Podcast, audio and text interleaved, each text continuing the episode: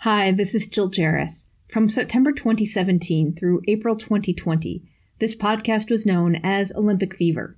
We've since changed its name to keep the flame alive, but we're committed to keeping our back catalog available to you. So please keep the name change and this disclaimer in mind as you listen to it. Olympic is a trademark of the United States Olympic and Paralympic Committee, or USOPC. Any use of Olympic in the Olympic Fever podcast is strictly for informational and commentary purposes. The Olympic Fever podcast is not an official podcast of the USOPC. The Olympic Fever podcast is not a sponsor of the USOPC, nor is Olympic Fever associated with or endorsed by the USOPC in any way. The content of Olympic Fever podcast does not reflect the opinions, standards, views, or policies of the USOPC, and the USOPC in no way warrants that content featured in Olympic Fever is accurate. Thanks for listening, and now on to the show. The people in Australia did Juan Antonio Samaranch a big, big favor in terms of changing the narrative about the Olympics.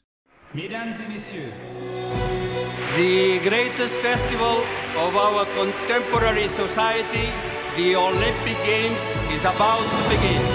This is going to be close. Oh! You can do it! You can do it! Brilliant, brilliant, brilliant. But that is an Olympic champion. Ready. Welcome to another episode of Olympic Fever, the podcast for Olympics fans. I'm your host Jill Jaracz, joined as always by my lovely co-host Allison Brown. Allison, hello, we are back. We are back and we are ready to go. That's right. But we don't know who we are. We, we don't, that is very true. We don't know who we are yet. For the time being, we are Olympic Fever, the podcast that can't make any money and is supporting itself. But uh, we do need a new name for the show, as if you recall a couple episodes ago, we told you about our conversations with the USOPC and how they would really appreciate it if we changed our name, if we would like to earn money from the show, and it's not possible for us to continue doing this show without being able to earn money, so we need to change our name. And we need your help for that. We would like suggestions for a new name. We'll put a form on our socials and our show notes and our website, olimfever.com, and Olimfever on all the socials and Olympic Fever podcast group. And make your suggestions, and uh, you will get the joy of knowing you have named the show if we choose your selection. And we're doing this because we had talked about potentially having a contest, but there are a lot of legal issues around that, and it's And we've had enough legal issues. I know, I know, and it's it's actually been very overwhelming to try to consider how to do that legally when we've got some eyes on us that we know are are watching. So we're taking suggestions. The other reason why we are concerned about a contest is that we don't know how to structure it without having to pay for legal counsel and do so in a way that we could have listeners from all over the world chime in because we have listeners who don't live in the United States whom we love and appreciate very much and we would like them to be able to participate. So we are doing a show name suggestion. Bonanza. How about that? Show name suggestion Bonanza. I'm sure somebody will get in trouble if we call it a bonanza. All right. Well, we'll try. We'll try anyway. Lorne Greene will come back from the dead and be like, that was my show. now, if you get that reference, you are as old as dirt. Fantastic. Well, so we look forward to hearing what you come up with. We'll also put up the intellectual property page that the USOPC has so you know what not to use and also what the IOC tells you not to use. We'll also put there's a bunch of other podcasts now and other newsletters, so we'll put those titles up there as well.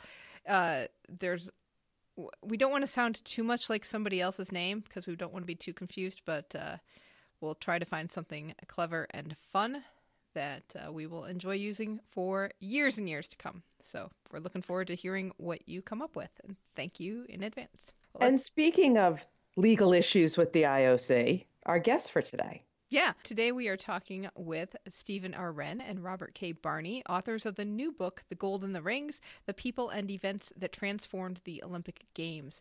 This book looks at the evolution of the commercialization of the IOC through 10 key people and events from the Brundage, Killanin, Samaranch, and Rogge presidencies. Stephen is a professor in the Department of Kinesiology and Physical Education at Wilfrid Laurier University, and Robert is a professor emeritus and the founding director emeritus of the International National Center for Olympic Studies at the School of Kinesiology at Western University. They also have also written with Scott Martyn the book Tarnished Rings, the International Olympic Committee, and the Salt Lake City Bid Scandal. Take a listen. This is a, a book in a series of books that you've been working on over the years, talking about money and finances and the IOC.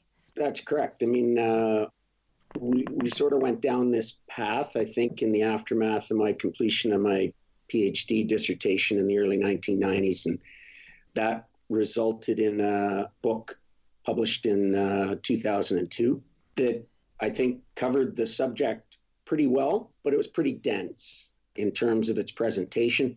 Perhaps necessarily so because of the reliance on archival material, but with this book, we've tried to reach a wider audience in terms of the way we presented the story, and we extend the story through Jacques Rogge's presidency and, you know, provide, we hope, ample diversion for the reader through uh, merging the story with biography. So, what originally got you into this, into the looking of money in the IOC? Let me say what preliminary remark. The way we got into this was Stephen, as he said, was at Penn State doing his PhD on Olympic television. At about almost the same time, I had a master student here who went on into the doctorate degree named Scott Martyn, who was who was doing a dissertation on the top sponsorship program. In other words, the other big fundraising mechanism of the IOC, the link to corporate enterprise, if you will. So it seemed, and I was not particularly interested in the finance of the Olympic Games. I was more of an antiquarian type of historian as far as the Olympic history is concerned. But it seemed to me like these two these two dimensions, television and corporate sponsorship in the raising of money, would make a nice little study if they were brought together. So I sort of looked at it as the letter Y with one of those oblique members of a Y being the Olympic Television Stephen, and the other oblique membership of the Y being Scott Martyn and corporate sponsorship, and the stem of the Y being me from the overall historical point of view. And so we all came together, and, and that would have been in the early 1990s, middle 1990s. And so that's how we got into it. One of the things that really piqued my interest very early in the book, you talk about the one and only time there were advertisements in the Olympic Stadium, which was Paris 1924. Now, this actually coincides nicely with some of our previous content because we have a movie club that watched Chariots of Fire, and one of the things we noticed were the advertisements in the stadium. So, talk to us a little bit about how that came to be and the swift reaction to it as we that was the one and only games where they had advertisements in the stadium. Well, as you said, it was 1924, and Coubertin was still in charge of the games then, in charge of the IOC actually, not in charge of the games. But but uh, nevertheless, he was violently opposed to any commercial inroads into the games, just as he was on other issues, women, for instance, in the games, and to some extent the amateur question, although he wasn't so uh, he wasn't so vigorous about that as other people were. But nevertheless, uh, when it came, became known in the early 1920s that the Olympic movement had gathered a, a lot of international attention and as well as national attention within the countries that participated in the games, of course, advertisers of products uh, were quick to jump on that bandwagon and for instance, that report of the games, as I remember it, in 1924, was a 350 page document, some 350 page document, and half the documents were advertising pages for different products, all types of products, even including alcohol. and aside from sports related products. So this is how that crept in and and I guess that there was no rule about no Olympic no advertising within an Olympic venue at that time, and that's why Paris was able to do that. I know there was a Dubonnet advertisement, there was a perfume advertisement, among others. But uh, as a result of that, there came the rule very quickly that advertising within the venues would be excluded. And that has held up pretty well to, to this day. Yeah, and, it, and the Olympics are unique in that, in that they are really the only sporting event where you don't have advertising all around the venues, at the gates for the skiing, around the ice skating rinks, you know, on the tracks. So it, it's amazing how it's been able to be maintained once they made that decision for yeah, so long. True. Things I'd add to that is I think Bob and I learned uh, while completing the research for this that, you know, Juan Antonio Samaranch actually was uh, leaning in the direction of changing this clean venue policy, but was ultimately convinced by uh, Dick Pound, who was chairman of the marketing commission, and Michael Payne, who was the then marketing director, that the clean venue policy couldn't be sacrificed. And I didn't realize that the discussion got to that point where, you know, the IOC president was going to be just fine with it, but a little bit of pushback meant that the discussion got shelved again. Has it ever come back again that you're aware of? Not that I'm aware of. Uh, you know, we had a chance to sift through uh, minutes of the session, executive board, for the first 13 years of, of this century, and, and it didn't seem to pop up again. I, I, there seems to be a, a commitment to it. And to be frank, they're doing so well in terms of the value of these top sponsorships now that I think there's a level of contentment that means they're not going to go after this, at least in the short term. One of the places where the Olympics has made a ton of money is with television rights. And I was very interested in your book how you trace that through. Because even with the advertising, the Olympics seem to, or the IOC, always seem to be playing catch up. Like they realize something is an issue and then they're trying to catch up to it. So talk a little bit about the history. So it started in 56 was really the at Melbourne was the first time that it was an issue. Well, yeah, Melbourne was a problem because there really wasn't uh, a governing policy in place for how to deal with television networks that were looking to use coverage that extended beyond that, which we would think is just simple news coverage. And the television networks were making the claim that, well, you don't charge the New York Times or the LA Times to put somebody here, and they're writing articles in a newspaper that is funded by sponsorship and advertising. So why are you treating the visual media differently? Of course, there came a point in time where organizing committees and even the IOC realized that there was money to be made here.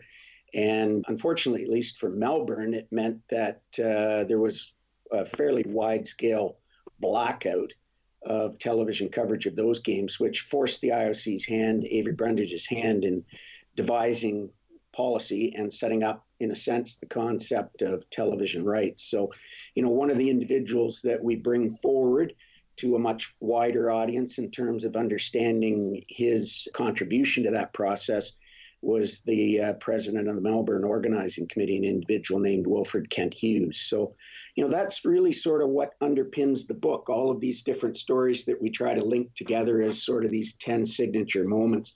We try to bring forward the contribution of individuals to those particular scenarios, um, but individuals that extend far beyond uh, simply the president of the day.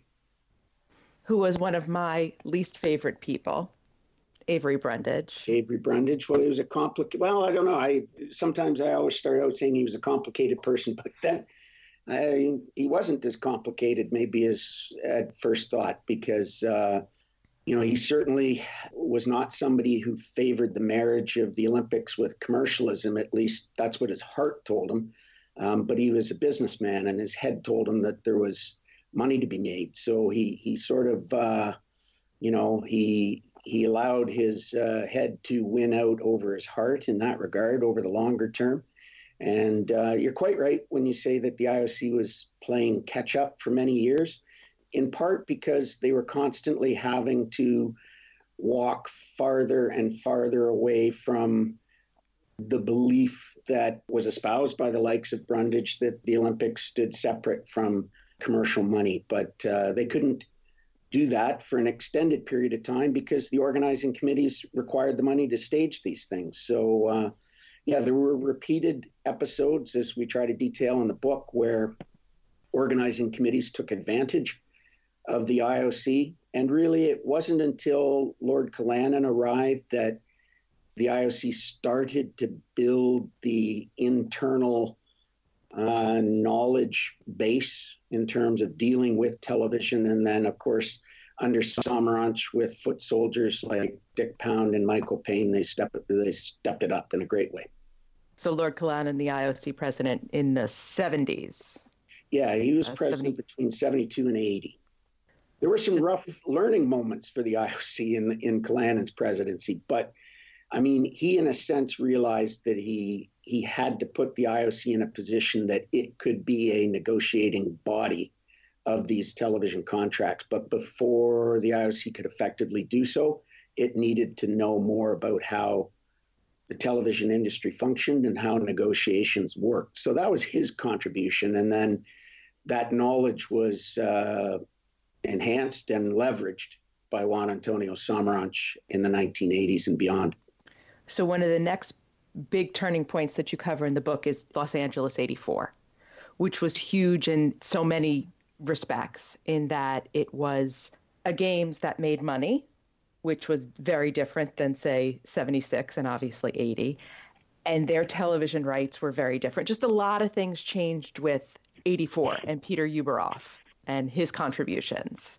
Yeah, I think, well, Bob can add to this, but I mean, I would just say that uh, Ueberroth provided a template for previously shy, somewhat scared prospective host cities to step forward to be able to produce an Olympic Games that was not going to imperil the financial status of the, the city. And of course, he set about maximizing television rights.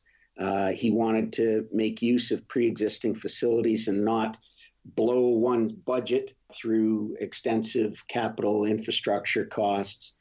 So he he uh, he showed the way, and uh, he also made a significant contribution in terms of demonstrating how you could revamp the domestic sponsorship program for an organizing committee by greatly reducing the number of sponsors of an individual games, but enhancing the value of each sponsorship in terms of what the sponsor paid by giving them you know exclusive rights of access for advertising within a particular product category providing hospitality providing access to tickets. So the thought of a domestic corporate sponsorship of an olympic games looked really attractive to american companies. And um, that also showed future prospective organizing committees how to do it. I mean, $232.5 million profit, it was just, I mean, it was absolutely unheard of. And to a certain extent, Ueberroth was forced into that posture because, of course, he wasn't going to receive any federal government money.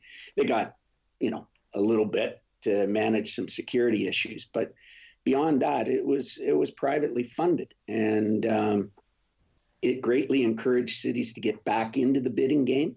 And of course, one of the the strands of history from that particular festival was that uh, it greatly imp- increased the competitiveness and the desire of cities to host the games. And in doing so, it moved them in a direction of seeking different means of securing IOC member votes.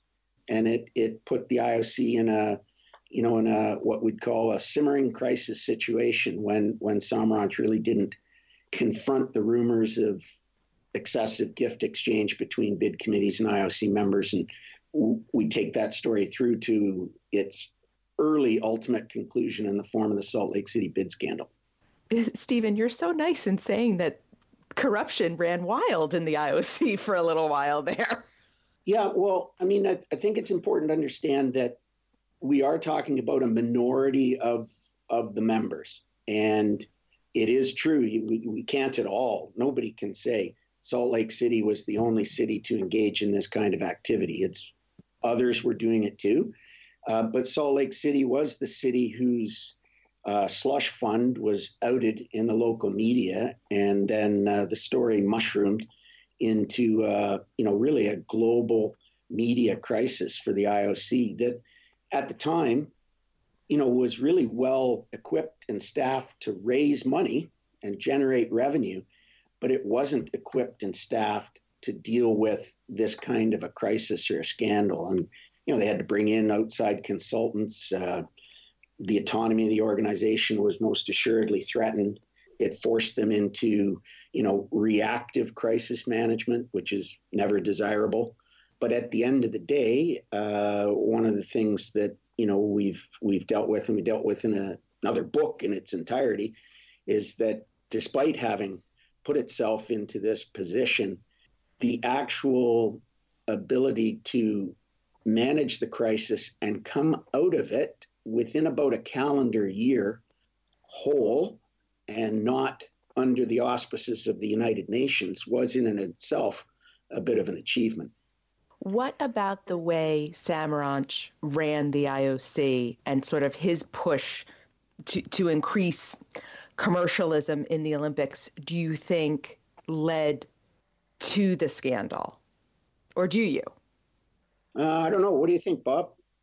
Well, one has to realize that you know the it, the wealth of the Olympic movement rests upon two factors, and one of them is the exposure that it has to the world through television and the number of people worldwide who watch it and how attractive that is to people who put the money into advertising. And the other is the image that it has.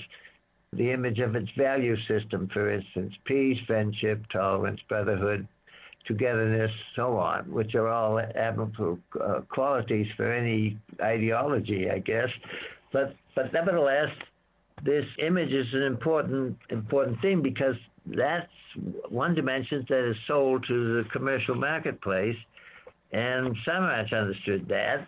But at the same time, things like the Salt Lake scandal and any other scandal, doping, for instance, this tends to tarnish the image of the Olympic movement or the Olympic Games. And when image is tarnished, there may be a correspondingly decrease in interest from the commercial world to continue its high sponsorship and, and investment in, in terms of money. So Samaranch, he, he had to grapple with this, and at times he ignored it. And as a result, uh, we get less close supervision of what was going on within the IOC and, and the corruption that Stephen talked about. And they paid the price in the end, but they survived. And luckily for them, uh, their image was at least preserved as the as these black marks were singled out and and uh, jettisoned from the movement. You know, the one the one thing I'd add too is that, in a sense, Samaranch or whomever stepped into the presidency in 1980 really didn't have a lot of choice but to look for alternative revenue because television, you know, was supplying over 90% of the budget. Nobody running a business, and by this time the Olympics were approaching business corporate status, you don't want to be that dependent on one source of revenue. So he looked to the birth of the genesis of this top program uh, to try to diversify the revenue base. And once the signal was there, and it, it was not an overnight success, uh, it took a lot of hard slogging to, to try to sell the corporate world on the program. But once the signal was there, that there would be uptake by sponsors, and it was generating money. I mean, it made about $97 million in its first cycle. That gave comfort to prospective host cities. And Samaranch was dealing with the reality that governments were less inclined to pony up buckets full of uh, public money for mega events.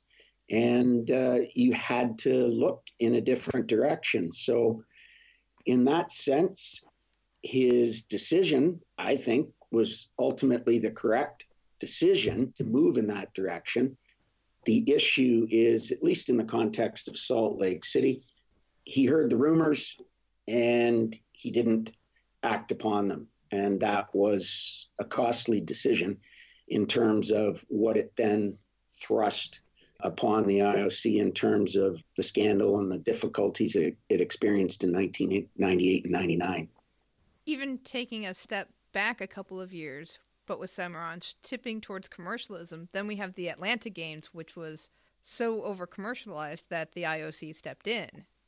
To the point that, as we relate in the book, Samaranch basically told the marketing director at the time, Michael Payne, hey, this isn't going to happen again.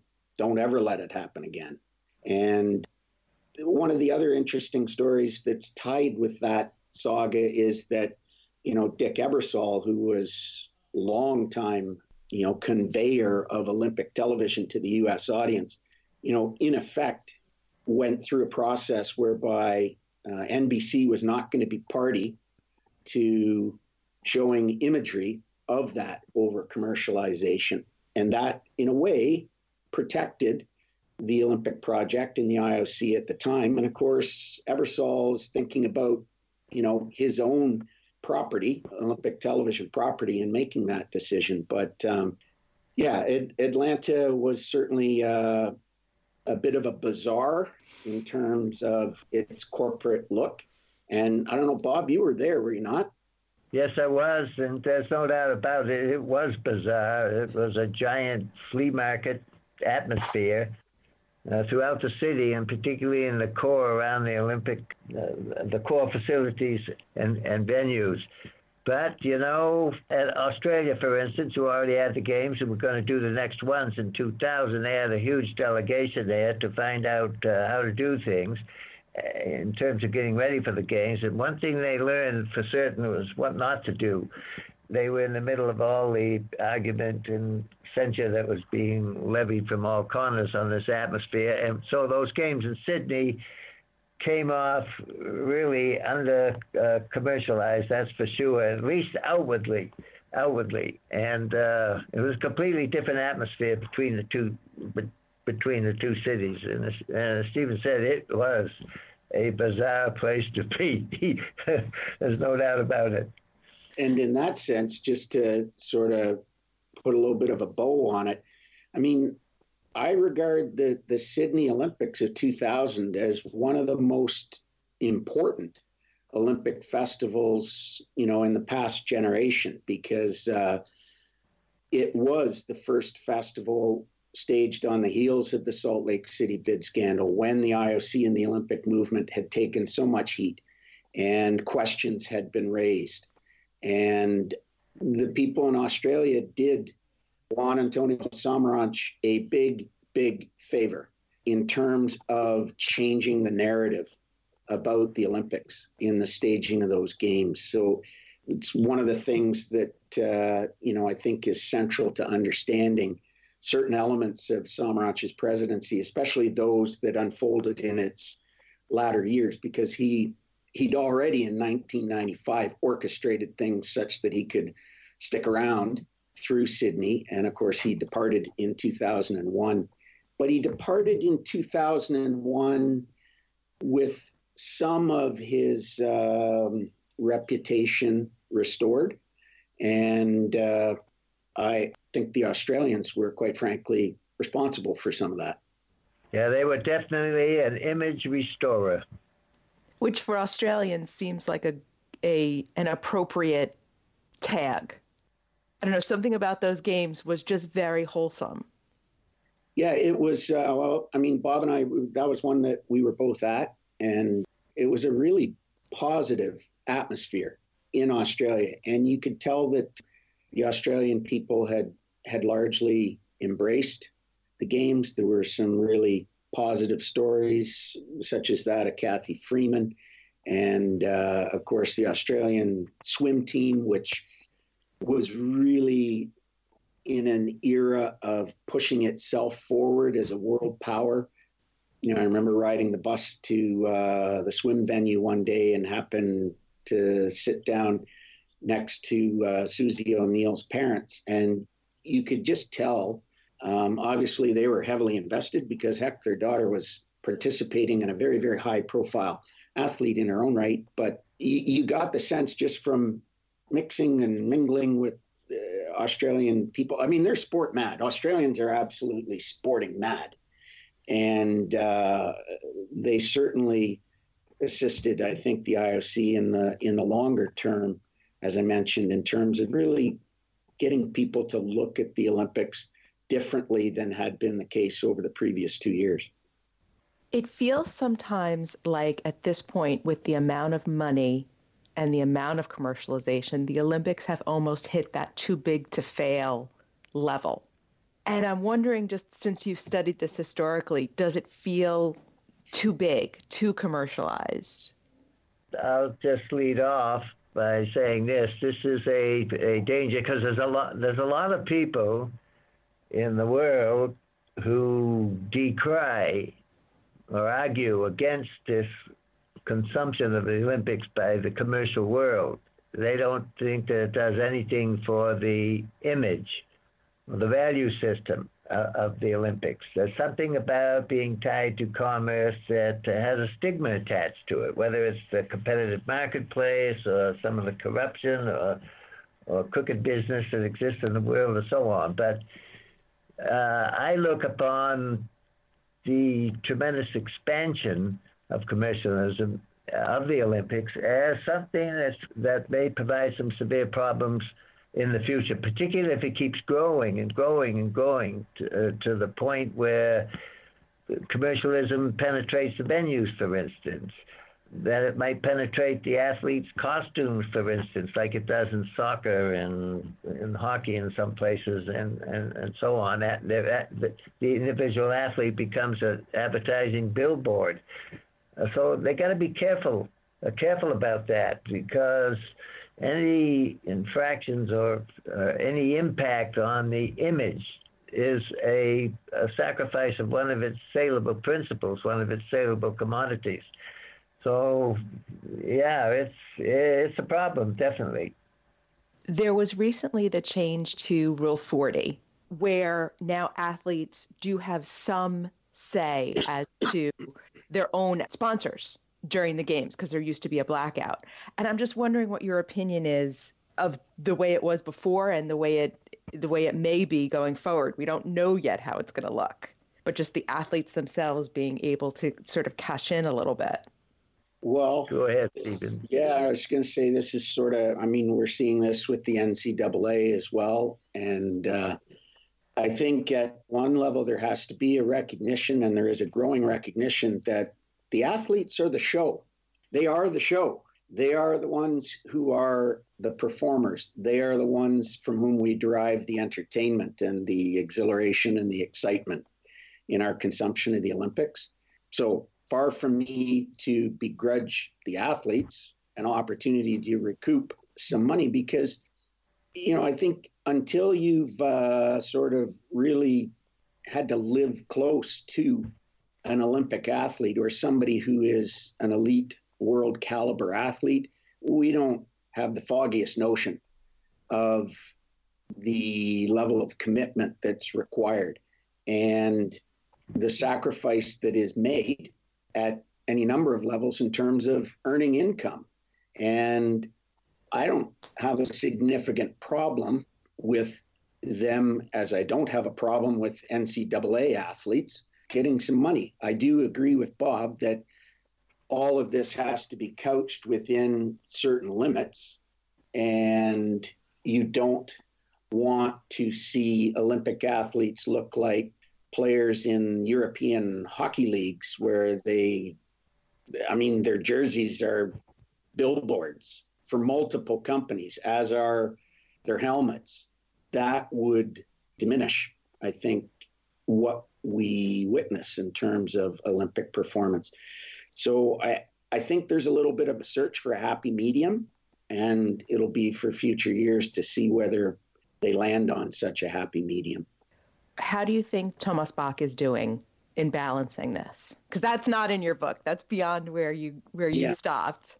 Well, thus far, okay. I mean, um, and certainly both Jacques Rogge and Thomas Bach I think, and one of the things we try to draw out in the book is that they have sort of altered the negotiating landscape, especially in Europe, to the betterment of the bottom line of the IOC and, and other Olympic related bodies.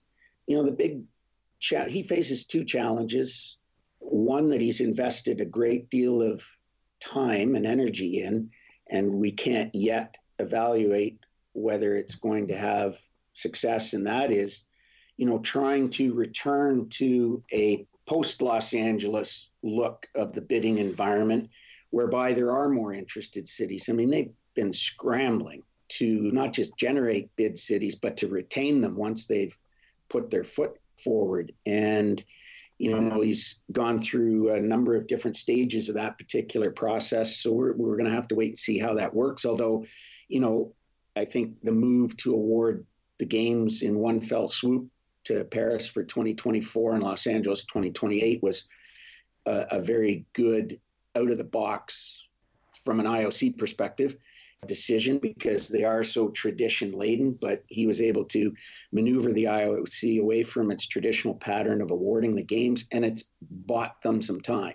And, um, you know, they've got two pretty solid locales there to host the games with experience, with enthusiasm, with energy. Like all cities, there are going to be problems over the next number of years, but he's bought himself some time for the organization to try to recover the bid environment. The area that, that I have a good deal of concern right now is has to do with with the doping issue and how to manage the Russian situation.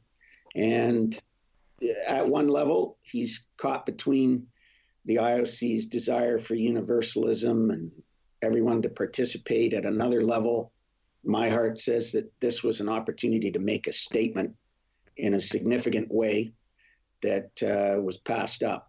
And I'm not fully convinced that without that ultimate statement, we're going to see significant change within Russia. I hope I'm wrong we haven't really talked about Jacques Rogge, but I really wanted to touch on the contentious relationship with the United States in terms of television rights because around the time of the 2016 bid process, there were a lot of issues with how negotiations for TV were going, and that really affected the Chicago bid. So let's talk about that a little bit.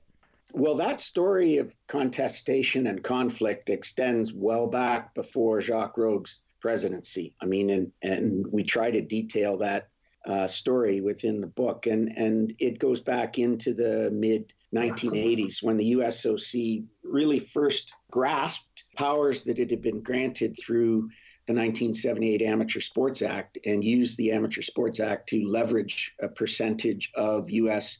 television revenue and top sponsorship money. And so that those two agreements were, were reached in the mid 1980s. They carried through with some changes uh, in terms of the percentage allotment for both television and corporate sponsorship through the 1990s, but it was a struggle. There were fights.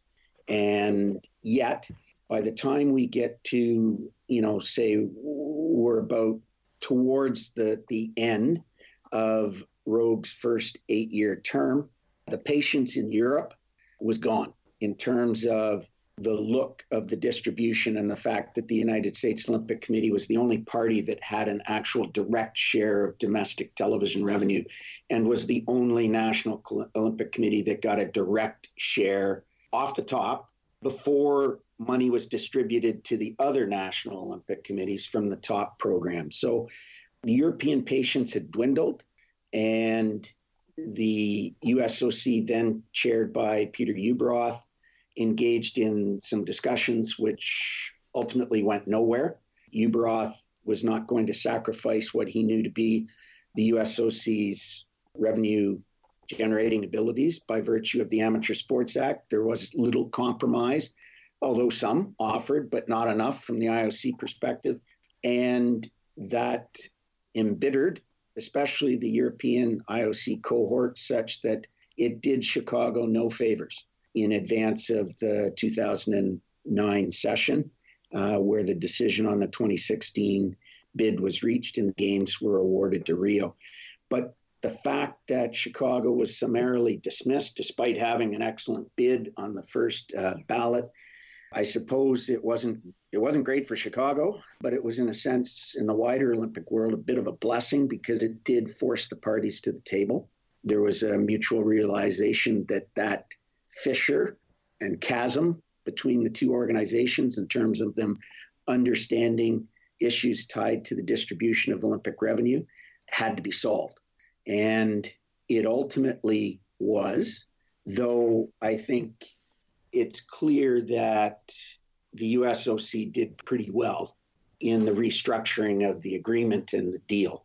And there is some thought that little has really changed, but maybe the fact that change could be announced was enough to, you know, stifle the dissent within Europe. But uh, there is a better relationship now, at least in terms of the IOC and the SOC understanding each other with respect to revenue and revenue generation. And that can't but help assist the IOC really in uh, the management of the whole Olympic enterprise. Yeah, there's no doubt about that. I think Stephen hit hit on a big factor right there at the end of his of his uh, discourse. But really, the the individuals engaged in, uh, with each other from the U.S. from the IOC uh, in the era of, of controversy, just the relationships between the people were embittered. They were enemies. And the dialogue, there was no grounds for good dialogue, discourse, or uh, negotiation. Those parties changed after in Rover's during Rover's time and onwards, and that made a big difference uh, in just the general personalities of the people involved, willing to negotiate and sit down and talk. Whereas previously it, uh, it was like a Mexican standoff all the time. They needed marriage counseling. Yeah. Uh, yeah. Hey, yeah, no, they, they, uh, there was a the opportunity to move forward with the parties that were in place had basically ground to a halt. And it did take a shift in personnel and a, a willingness to talk. And from that perspective, you know, um, one of the things we draw out in the book is that Scott Blackmun, on the revenue side of things with respect to the operation of the USOC, made a, a really significant contribution in his willingness to engage with the IOC and work towards some sort of an agreement. And ultimately, uh, you know, it took the better part of two years to to figure things out, and it was a multi-stage process. But an agreement did come forward that both parties could trumpet and seemed to satisfy observers on both sides. Oh, interesting. It'll be fascinating to see how the next decade or so plays out in terms of sponsorships and revenues and, and the programs that are being implemented now, how they play out in the future. Yeah, I, I just I would say that one of the things that was central, you know, to being able to produce this book was the willingness of people to talk to us, to allow us to interview them. You know, people who had been or are currently in decision making roles with the IOC, especially. And, you know, we also interviewed Scott Blackmun And I think that's one of the elements of the book that I guess I'm most proud of. That, you know, I think we've been able to bring to the fore the story of some very recent history within the IOC and uh, within its uh, articulation with television networks and corporate sponsors that you don't often get a chance to look at because of regulations with respect to you know access to IOC archives, which I must say, you know, we had some access there too. But I do think the color and the texture of the, of the story of Rogge's presidency is brought forward by those interviews, and uh, we think people were um, quite candid with us. And I, I think ultimately we've succeeded in extending the story of the IOC's relationship with various commercial partners uh, pretty much right up to uh, 2013. Thank you so much, Stephen and Bob. Their book, The Gold in the Rings The People and Events That Transformed the Olympic Games, is published by the University of Illinois Press and is available at bookstores. We'll put a link in the show notes. It was fun talking with them. I mean, yes. like, the just the knowledge that they have, the decades and decades of knowledge was interesting. And I and I was really glad that we got an answer to our chariots of fire question. I know. Right. I'm like- glad we thought to ask it because we were getting, you know, we had so many things to talk to them about in a very crunched amount of time. So we were rushing through some things. But yeah, we got our answer. and we got to talk smack about Brundage. You know how much I love that. I knew when I read the book that these were my people who were not fans Right. of Avery Brundage. I was like, oh, we're going to chat. Was There were some choice things that we cut out, thankfully. Exactly. I think the USOPC is mad enough at us.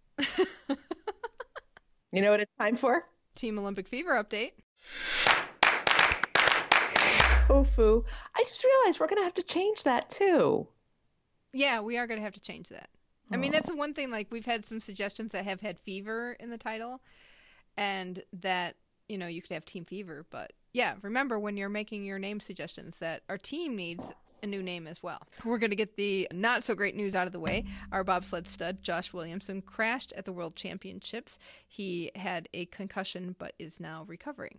Hunter Church was Hunter his- Church was uh, the driver. was the driver, and he had some bruised ribs as well. Well, Josh, we are rooting for you and hope you get better soon and hope you're staying away from those screens.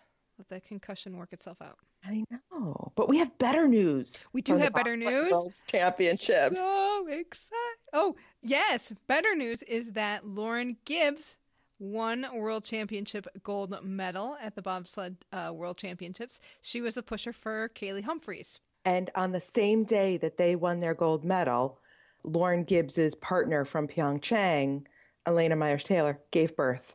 It was the Oh. same day. Oh my gosh. Wow. so that was just a, a wow. Fantastic. gold star day all the way around. Nice, nice. The dulcet tones of Jason Bryant will be announcing at the wrestling tournament in Tokyo. It's all official. He got the call. So excited for you, Jason. Cannot happen to somebody nicer. I know, I know. Or And so you'll see you'll see him in Tokyo. tones. Yes. Oh, I know. Just have him talk to you. Just have him send me messages. Our diver Laura Wilkinson signed with Scriptor Publishing Group, and she's going to be publishing a collection of stories from her life at 10 meters and the lessons she's learned through her journey. And it should be launching in May. So look Very forward to that. nice. excited for her to have a nice little book deal. And then our gymnast, Chelsea Memmel, is headed to the National Association of Intercollegiate Gymnastics Clubs Nationals in Providence this April. Very nice. And I couldn't quite get, I think she's competing because this seemed to be a meet for collegiate plus adults. huh. So I'm not Oh, yeah, 'cause because she said on social that she was cheering. She'll she'll be cheering people on. So she could be going for her gym, but she also might be competing because man, Huh. those the videos she's been putting out are just insane. Yeah. She's like, oh, yeah, I haven't done this in five years. Let me flip over 46 times Right? and, you- land on a toe. We will be on the lookout for that. If you happen to be in Providence this April and go to the meet, let us know because we want to hear all about it. Moving on to our Tokyo 2020 update. We have a ton of news from Tokyo. so is Tokyo going to get disrupted by the coronavirus? Absolutely not. And that's official from the IOC, straight from the IOC's press arm today, the day we are taping.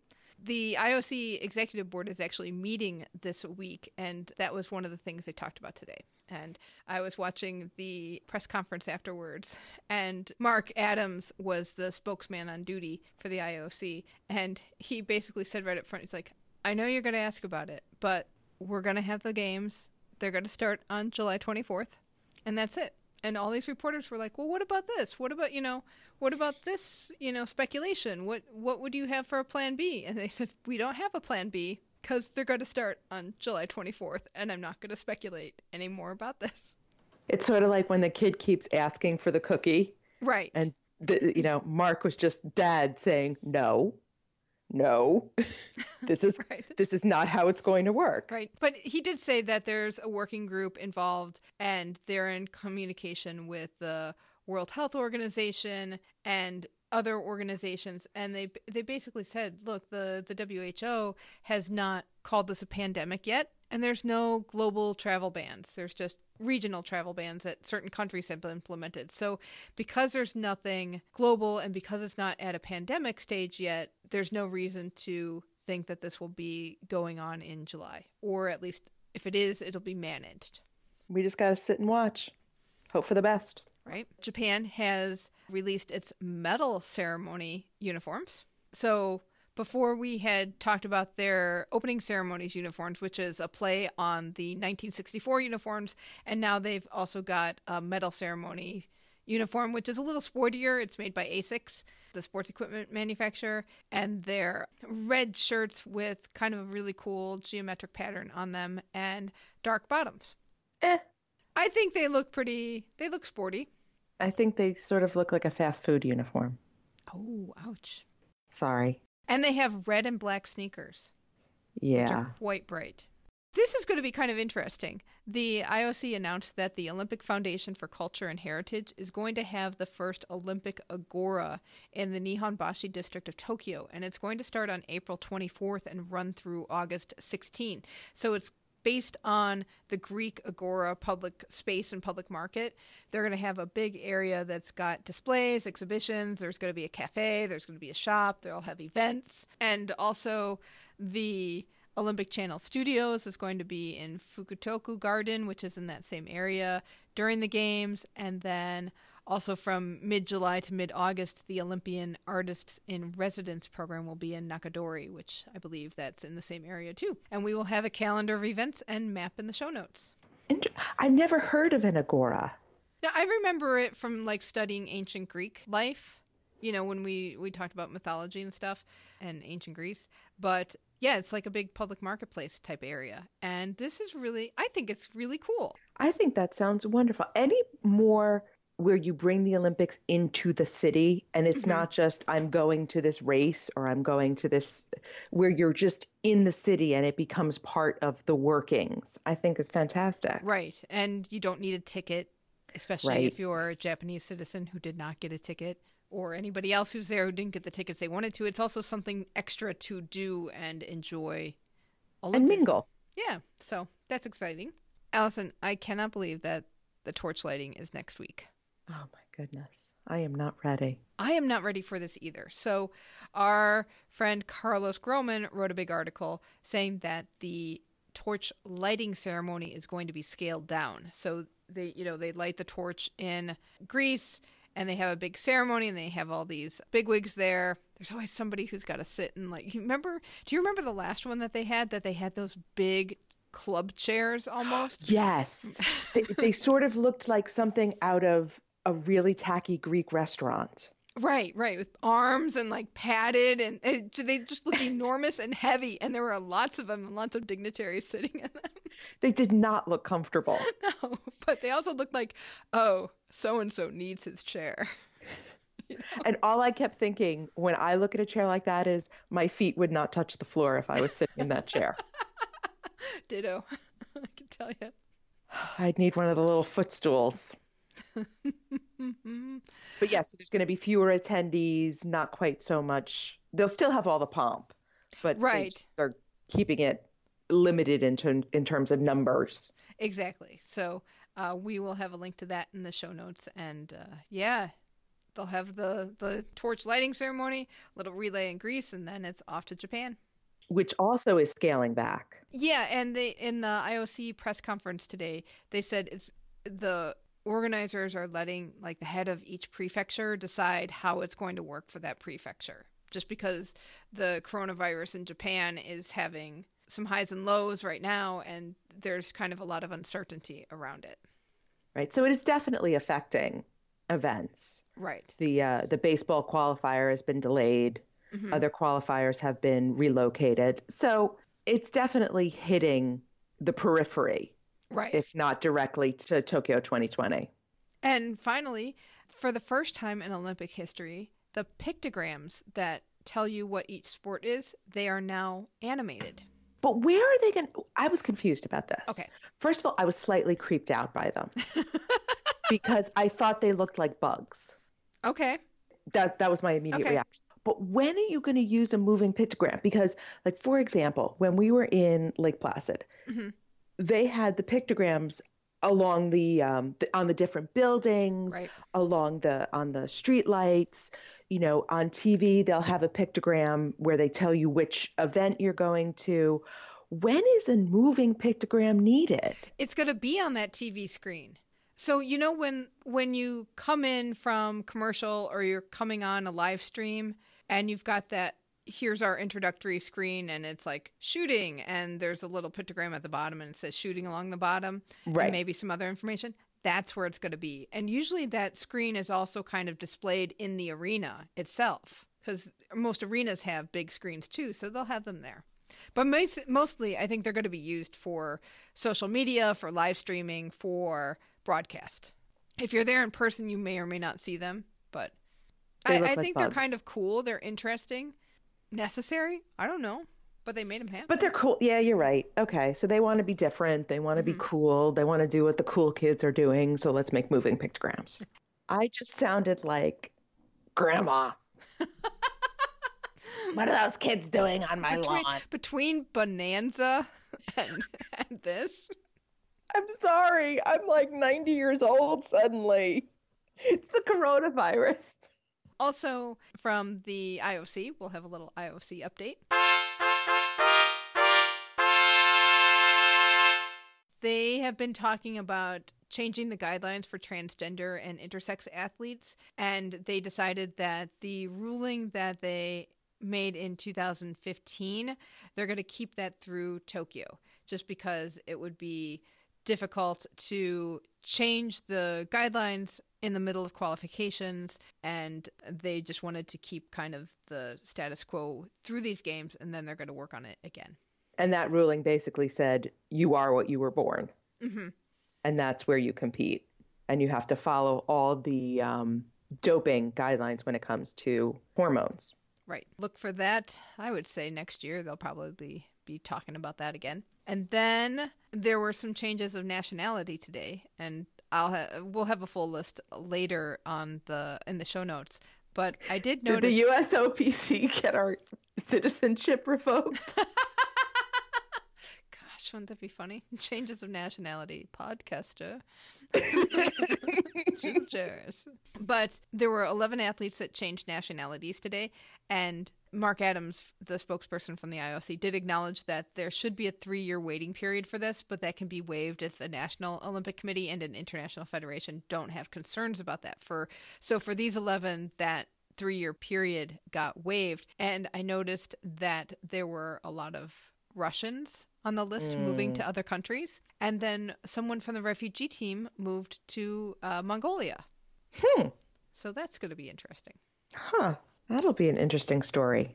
Mm-hmm. But yeah, no big surprise on the Russians. Right. They're they're not sticking around to get banned. And then we have a little IOC slash Paris 2024 update, which is Tahiti was approved as the venue for surfing for 2024. I cannot, be- I'm thrilled in the weirdest way, and I cannot believe it. Well, it was funny because somebody, one of the journalists asked, and I, I, can't remember who it was, asked what the main consideration for this decision was, considering that T-Bach was not thrilled a few months ago when this was first originally announced. And Mark said, "Well, you know, you you kind of have to get it from Paris 2024. It's really their thing." But he said they had a good thorough presentation and they went through the fact that it's a popular location with current surfers and famous surfers, and so there was some overwhelming support for that. But the executive board was convinced by the enthusiasm of the presentation. Did they wear coconut bras and grass skirts? I don't know. Wouldn't you love to be a fly on the wall in that? But I, it's like the enthusiasm of a presentation is like the IOC's kryptonite. It is. We talked about this when they awarded Cortina. They get caught up in the glitz and the glamour. Right. And I'm sure they need my fourth grade teacher, Mrs. Heidelberger, to just come in with her red felt tip pen and be like, no, excess words, no, too many adjectives. Get to your point. so it's it's going to be beautiful and lovely, I'm sure, except for the fact that the IOC is just going to get raked over the coals for sustainability. Oh yeah. I mean, you're gonna have people flying back and forth left and right. right. So it'll be that'll be like, didn't you see? Hopefully, you'll see this come in IOC. That's that's all I gotta say. And heck, by then it might be underwater for all we yeah, know. for all we know. Well, that'll be good for surfing. Everybody will be surfing in Tahiti. Ooh. You know what I think really swayed them? When T-Bach heard that I was definitely going to Tahiti if it was there. Oh, I'm sure. I'm sure. That was the deciding factor. Yes. No doubt.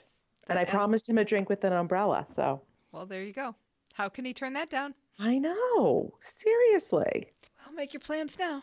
I know. I got to start my tan. Got to do my base tan. That will wrap it up for this week. Don't forget to send us your show name suggestions.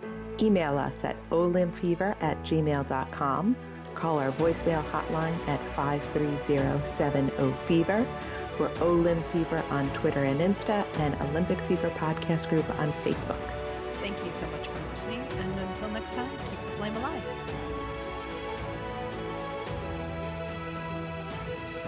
It was a bizarre place to be. There's no doubt about it. Do, do, do, do, do, do, do.